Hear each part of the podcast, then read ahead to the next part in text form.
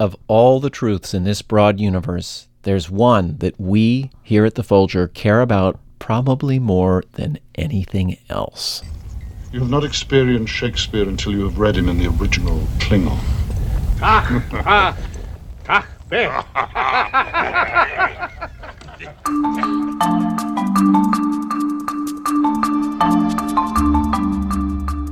From the Folger Shakespeare Library, this is Shakespeare Unlimited.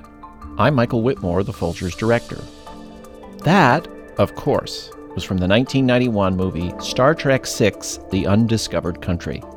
But, as you're about to learn, it turns out that's not the only place that William Shakespeare has turned up in the world of science fiction.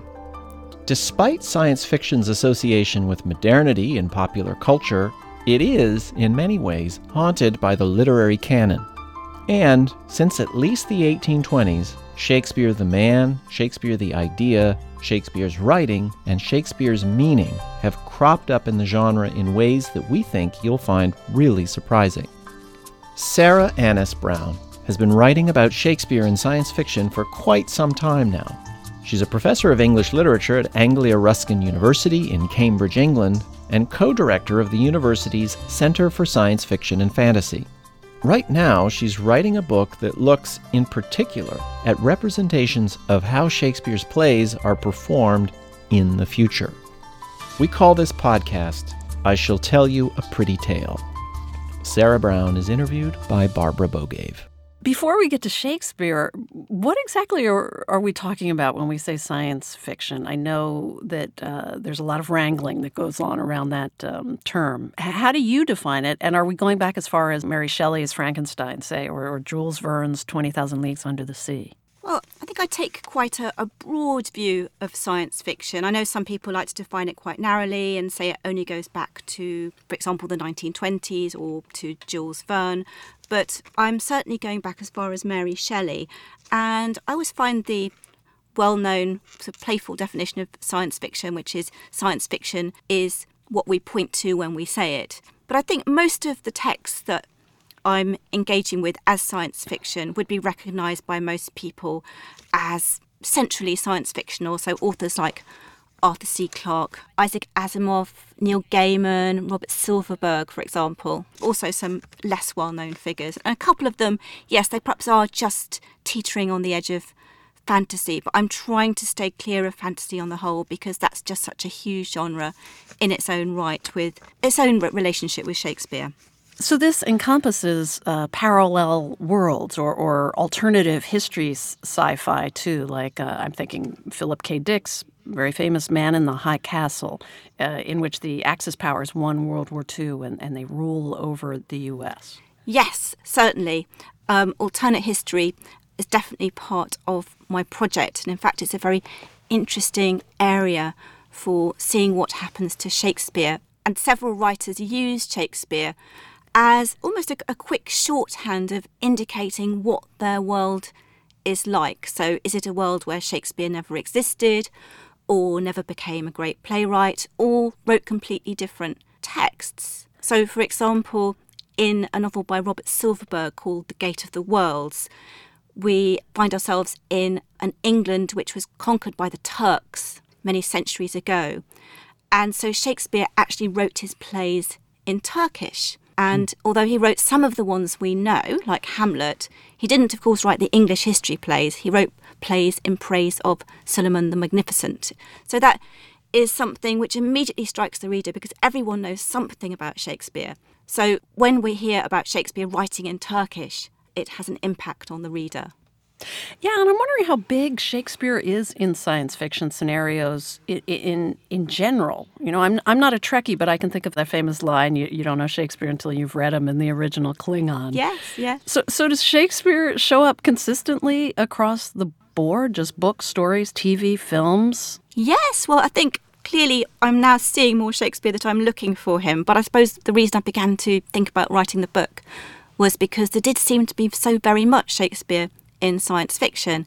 For example, in the British uh, science fiction series Doctor Who, you get more than one encounter with Shakespeare. And it's interesting to, if you compare a 1960s encounter with Shakespeare, he actually comes over as having a completely different personality from the uh, recent one, where he's presented as really confident and sort of quite quite sexual and very sharp. But in the 1960s one, he seems much more muted. But going back to the question of whether he's everywhere in serious literary science fiction, in comics, and films. And the famous example is Forbidden Planet, the 1950s film, which is based on The Tempest. And you were asking about Star Trek, and Star Trek's absolutely full of Shakespeare, used often as a way of perhaps promoting the value of humanity. So sometimes Shakespeare can become a sort of bargaining tool between the different Star Trek crews that, that you meet in the different series and alien races. Right, and there's one episode where they trade Shakespeare plays for, or do they trade actual Shakespeare? I mean, this is my question. Shakespeare sometimes shows up as a character, and sometimes his plays show up, or he's referenced as a symbol or essence, or not an actual person, right? So yes. in this instance, I don't know whether they. I think they trade the plays for technology. Yes, just, just the plays. Yeah. Yes. So so Shakespeare becomes something that's really valuable, a really valuable commodity, and I think that goes back to what you were asking about um, in relation to the Klingons, saying you haven't understood Shakespeare until you've heard him in the original Klingon. Because I think one of the problems in science fiction with alien encounters, when the aliens become too keen on Shakespeare, they might co opt him for themselves. So that line that you mentioned, um, the Klingons claiming Shakespeare as their own, is from one of the films. But what happened then is that someone had this idea of actually producing a whole translation of Hamlet in Klingon, well, in the original Klingon. And what the translators claim in their quite playful introduction is that, of course, Shakespeare was Klingon, and it's only the forces of anti Klingon bigotry in the Federation that have hidden this important fact. Well, so it seems Shakespeare appears as as a person, as himself, as as an idea, and also as this. It sounds as if he has this tremendous power, almost as if a, a god uh, or as you said, a kind of proxy for humankind. And you, and you write that science fiction frequently entwines Shakespeare's fate with that of humanity, and that that goes both ways. So, uh, unpack that for us and, and give us some examples of that, please. Yes, well, this is a big, complicated topic. So, just to begin with, one of those ideas that you mentioned, Shakespeare becoming a god sometimes Shakespeare is presented as having the creative power of a god. So that, for example, in a very interesting novel by Dan Simmons called Ilium, the power, the literary power of The Tempest is so extraordinary that the characters from The Tempest have actually come to life in the future because there's so much energy in that text. And sometimes you get a sense that Shakespeare is acting as a kind of litmus test. So if we see what's happening to Shakespeare, then we know what the fate of humanity is in this future world we're being presented. So, for example, a future where we just can't appreciate Shakespeare anymore. And another kind of poignant scenario is one where, in one sense, things have gone really badly for humanity. Nearly everyone's been wiped out by a plague, which is what happens in Hilary St. John Mandel's Station 11 is a really good recent example. That's a beautiful book. Yes, no, it's great. And so, ev- so nearly everyone is dead, and they're just these scattered remnants of humanity.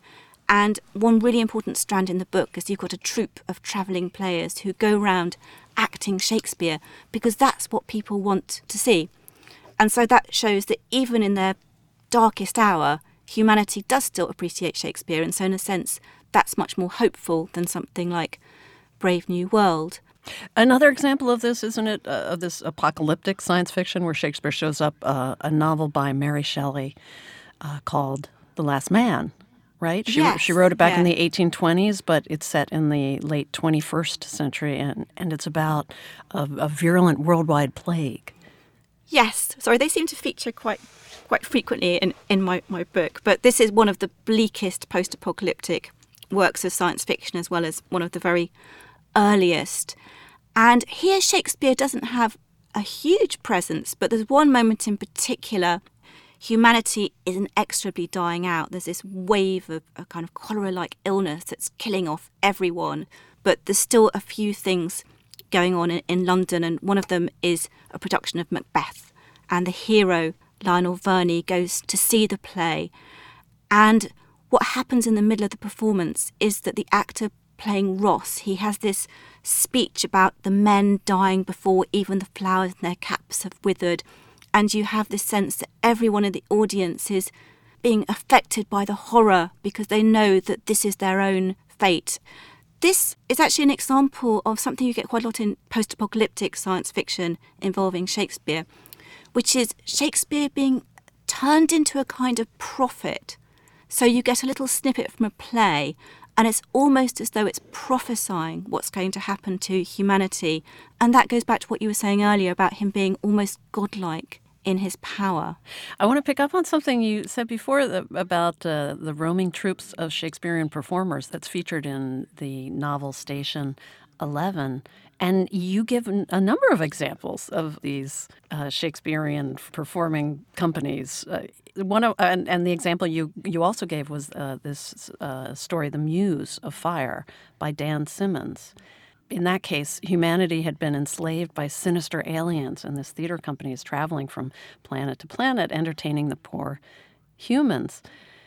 So, is it really obvious that that's a Shakespearean troupe in the in the novel? Yes, and they are even um, all the actors in the troupe are actually named after Shakespearean players in Shakespeare's own company. Um, so it's very, very much Shakespearean, and they seem, as far as I remember, they really only act Shakespeare. And this is, I think, part of a, of a wider trope in science fiction where Shakespeare appears because there's this pattern you get in a few stories where humans have to act Shakespeare in order to pass a kind of test and prove their worth to aliens. And so in this story, the human actors have to keep on um, performing greater and greater Shakespeare plays in order to pass the test, the highest aliens of all. It's a very, it's a very strange story. it's kind of wonderful. It's either a nightmare or a dream of every actor to perform greater and greater Shakespeare plays.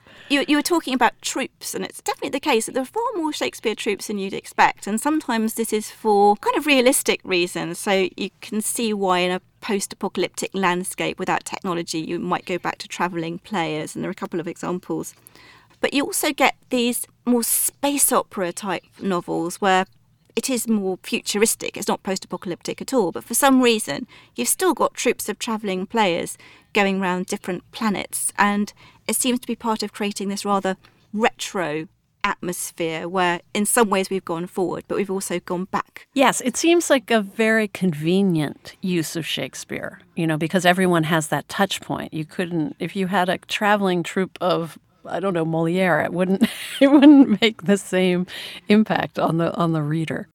Yes, but I was thinking recently that Shakespeare's almost like that kind of artifact you get in some science fiction films, so that he takes on the guise of whoever is looking at it, and it and it reflects back something of yourself because you get so many different kinds of Shakespeare. He's so much an icon and a myth that he can be reinvented for each new writer. And are there stories of Shakespeare being just so exceptional that he's not human? He, he's an alien, an extraterrestrial? Yes. Well, there's one very interesting little story, which is by a writer that I hadn't come across before called Adrienne Martin Barnes. And this little story is called The Elements So Mixed. It, it builds on what I was saying earlier about how it's great, I suppose, in science fiction when aliens appreciate Shakespeare, and perhaps not so great when they co opt Shakespeare. And this is kind of an extension of that idea because in this story you have an Earth ambassador, Amelia, and she goes to an alien planet, and her colleagues, her alien colleagues on the planet, start to talk to her about this being called the word crafter. And they say, Oh, surely you have a word crafter on your planet. It's this amazing writer who gets incarnated in every single alien species in the galaxy and always writes these wonderful works, but writes them rather differently for each species. And in the end, after thinking, oh, maybe this is in fact Christ or Buddha, she realizes that it's it's Shakespeare Although, I love that it's a woman. It's, yes, yes, it is. A, it is. Yeah. It is a woman on the planet that, that that she's landed on. But yes, so on some planets it's a woman and some a man. So in a sense, it, it is I don't know optimistic if you like the idea of Shakespeare being really exceptional. But on the other hand, it's not so optimistic because Shakespeare, although exceptional, is no longer specifically, uniquely human. Because in so much science fiction, Shakespeare is used as an absolute icon of humanity. And in fact, Doctor Who describes Shakespeare as the most human human that's ever lived. Well, uh, let's talk about another common science fiction motif, time travel. And and one of the most well-known examples of Shakespearean time travel is Isaac Asimov's story Immortal Bard. That's from 1954. And for people who haven't read it, tell us about it. Yes, so it's a very light-hearted story, but it's another interesting take on Shakespeare. And it begins, it's set in a university, and it begins with a conversation between a physicist and an English professor. And the the physicist just drops into the conversation that he's worked out how to make time travel a reality and has been experimenting with bringing back different people. And he says that a lot of them just couldn't cope. But he thought maybe Shakespeare could cope with being brought into the present with all the changes. And eventually, of course, well, of course, the English professor is really excited, but eventually he's rather startled to learn that Shakespeare was enrolled on one of the courses that he was taking. And in fact, he was taking a course on Shakespeare's works. And it emerges that Shakespeare was completely nonplussed by the way Shakespeare was being taught. Oh, that's the... perfect. when it wouldn't, wouldn't really why? Been... What does he take exception with? Well, written in the 1950s, so it wouldn't have been you know, the very theoretical readings that we might have today. But I think he found even then the different interpretations baffling and wonders how on earth they can find these meanings in, in his words.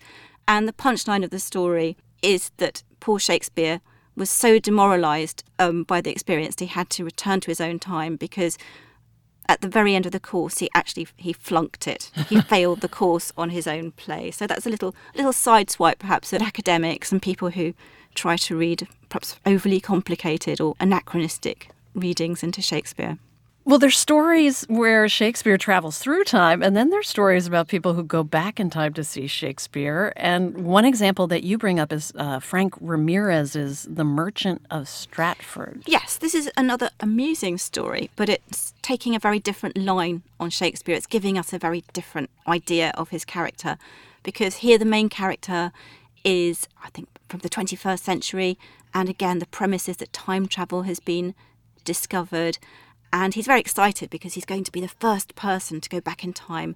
And of course, what he wants to do is see Shakespeare. And he's quite nervous. He thinks that Shakespeare is going to be alarmed to see a visitor from the future, and he thinks carefully about how to set him at ease.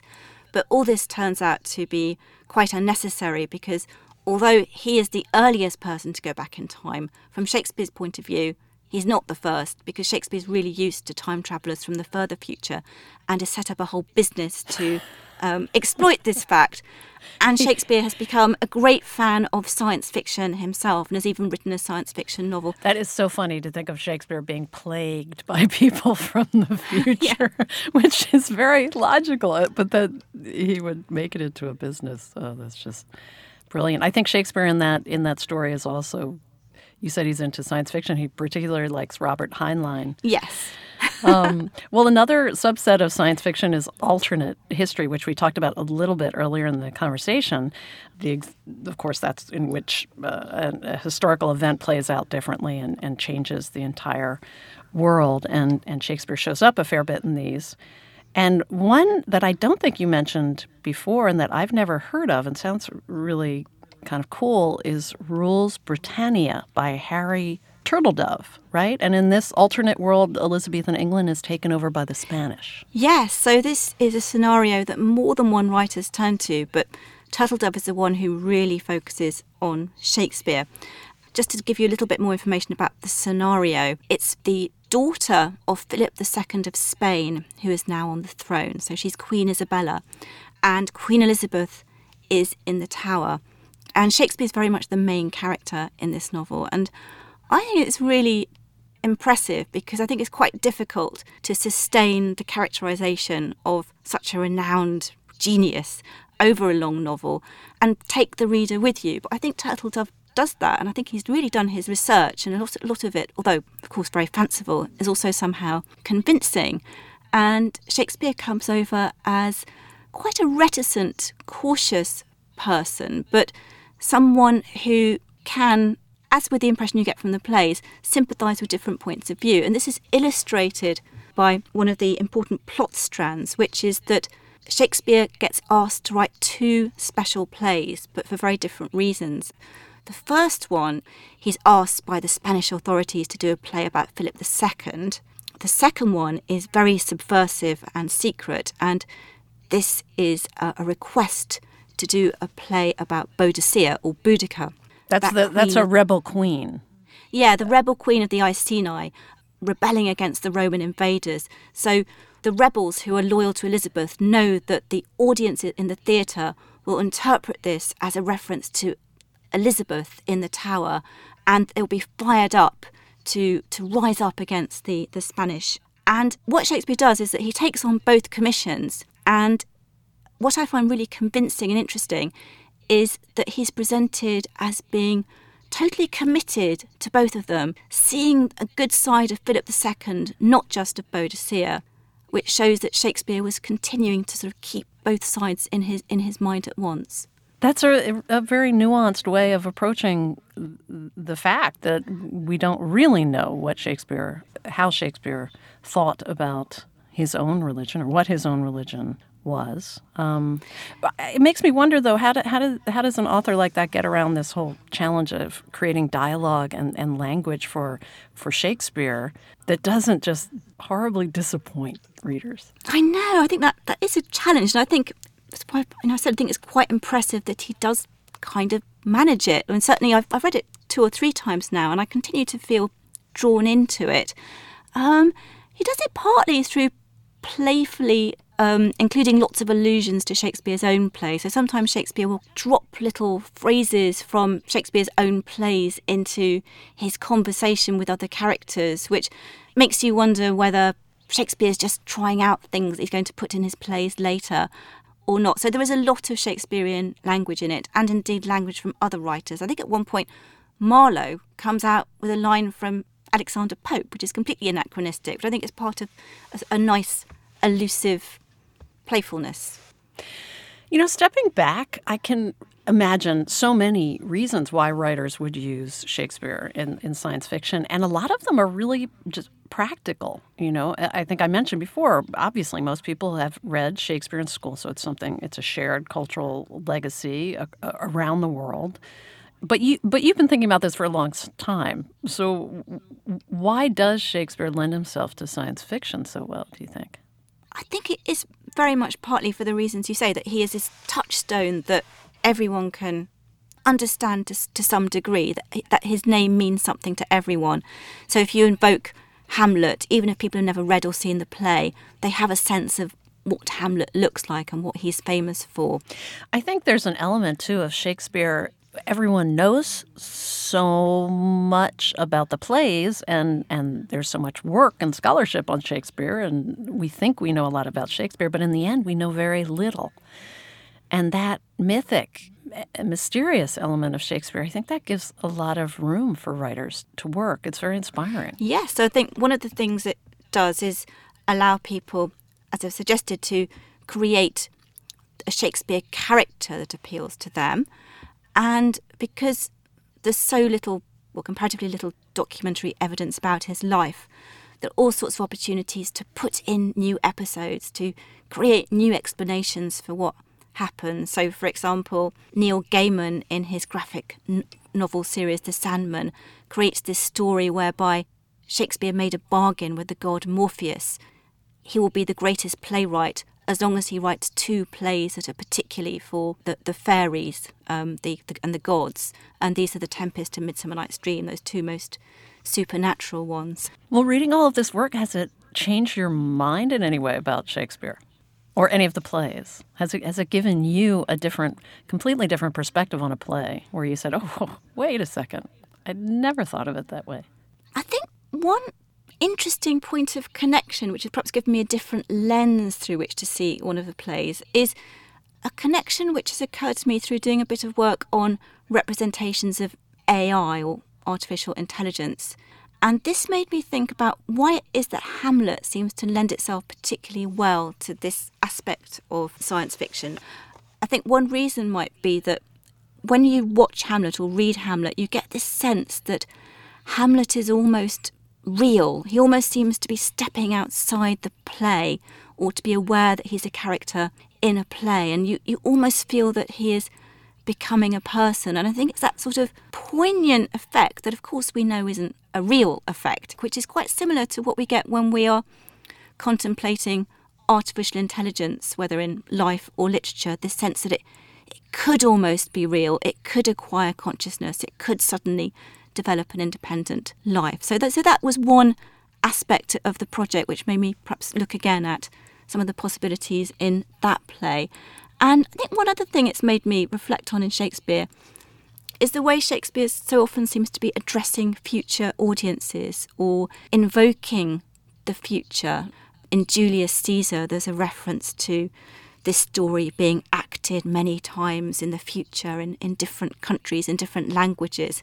And that sort of reflexive touch lends itself well to being played around with by science fiction writers. And then in the sonnets, too, you get reflection on how people in the future will read his lines and find them clumsy or archaic. And I think that too has almost a science fictional quality about it. I'm really stretching perhaps the term science fictional, but there are these intriguing little glimpses into the future that Shakespeare seems to want to give us in his plays. Oh, that's lovely. And and it's been lovely talking with you. Thank you so much. Thank you. Sarah Annes Brown is a professor of English literature at Anglia Ruskin University in Cambridge, England, and co director of the university's Center for Science Fiction and Fantasy. She was interviewed by Barbara Bogaev. I Shall Tell You a Pretty Tale was produced by Richard Paul. Garland Scott is the associate producer. It was edited by Gail Kern Paster and Esther Ferington. We had help from Andrew Feliciano and Paul Luke at Voice Tracks West in Studio City, California, and Roger Chatterton at Kite Recording Studio in Cambridge, England. If you've been enjoying Shakespeare Unlimited, I hope you'll consider reviewing the podcast on whatever platform you get the podcast from. It helps us get the word out to people who haven't heard it, people who might enjoy it. We'd really appreciate your help. Thanks. Shakespeare Unlimited comes to you from the Folger Shakespeare Library. Home to the world's largest Shakespeare collection, the Folger is dedicated to advancing knowledge and the arts. You can find more about the Folger at our website, folger.edu. For the Folger Shakespeare Library, I'm Folger Director Michael Whitmore.